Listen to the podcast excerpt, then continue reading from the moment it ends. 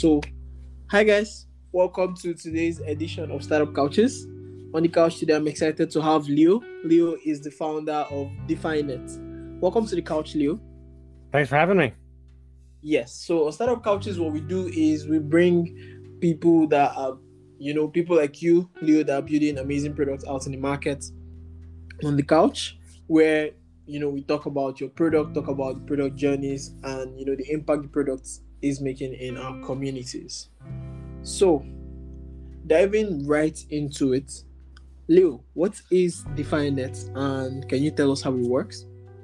Sure. So DefiNet is a blockchain governed revenue sharing platform.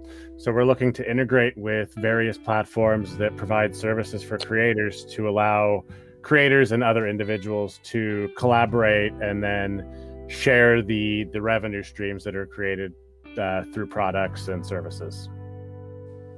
Oh wow. Okay. Um that's actually really amazing. And so who would you identify as your core customer segment?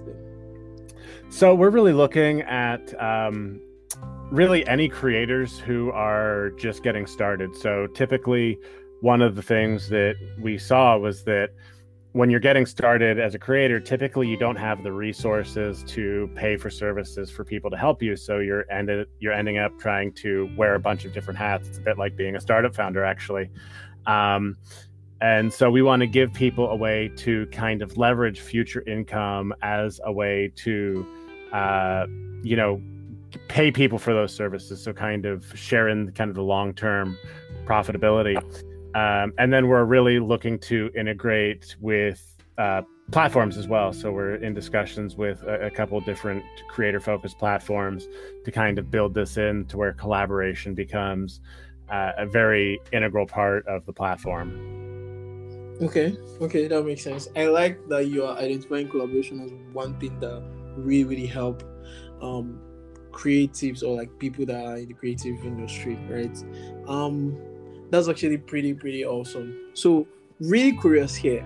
How did you, you know, start DefiNet? What's the founding story like? Yeah, so um, so I, I've been a corporate software engineer for about a decade now.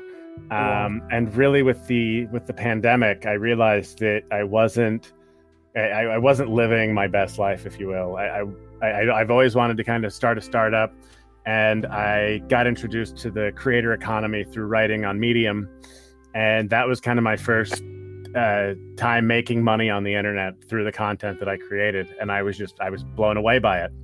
Um, so I ended up uh, quitting my corporate job back in November, thinking like, okay, I know I want to build in the creator space. Um, I, I, feel like I can do this. I can make it happen. And if nothing else, I'll just be able to support myself as a creator in the meantime. Yeah. And what I've realized is that uh, well, I was a bit overly optimistic for it, and I realized there were a lot of troubles um, that I was having getting started. I, I, there was a lot of randomness involved, and, and things that were controlled by algorithms and things that were outside of my control. So, in my research, I realized that one of the best ways to combat that randomness is through collaboration. And yeah. so I realized that uh, revenue sharing is a great mechanism for incentivizing collaboration. It didn't really exist in any capacity that I could find. Uh, so that's when I decided to build it. And I ended up meeting my co founder uh, back in November, shortly after I left my job, via the uh, startup school forums uh, for from Y Combinator. Oh, I see. Okay. And uh, yeah, so he's he's got a background in kind of finance and fintech, and he's actually working at a startup in India right now. Um, until we can get this going full time, but with that fintech background, uh, he's helped me realize a lot of the possibilities of how we can combine like the financial side of it with the, the creator side and really give creators the uh, the tools they need in order to be successful yeah yeah. That's actually super interesting. Very very super interesting. Um so um how long has you know has DefiNet been up and running? And what does growth mean to you so far? And what is like the vision? What's the future plan? What's the big milestones you have ahead of you? Yeah, so we we, we incorporated uh, back in January, and okay. it, it's gone through kind of a couple iterations of exactly what we've been looking for but we've really settled in on this revenue sharing uh, governed via the blockchain.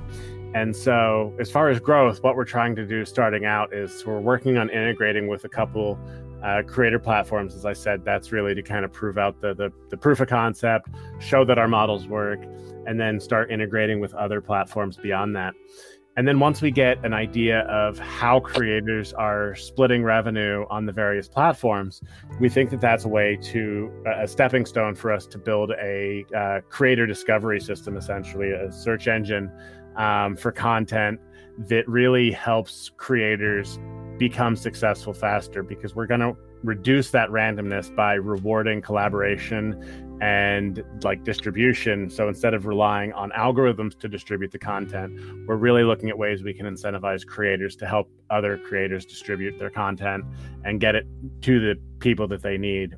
And so this this will give us the ability to really um, you know allow creators to control their future and not have to rely on the randomness of an algorithm picking them up algorithms yeah. and then um, finally we're planning on ultimately offering financial services based on this. So if we can reduce the randomness, um, we'll be able to provide services like uh, creator loans, for example, and um, you know banking products, things like that that aren't currently offered to creators because most banks don't consider being a creator an actual job, right? They don't offer financial services that support that. So that that's that's the long term vision there. Yeah, yeah. So um, it's great that you talked about finance because I was I was really thinking about you know blockchain. You know, how did you how did how did you guys decide to you know make the the the product governed by blockchain? Why blockchain? You know, why go that angle? Um, I'm I'm, I'm guessing security, um, maybe decentralization, but I I like to hear from you. Yeah, sure. Um, yeah, security and decentralization are definitely a part of it, but really, I think um, just blockchain as a technology is going to be kind of the web 3 right? Web 3.0 okay. Um, so we're, we're we know that blockchain is going to be governing things in the future.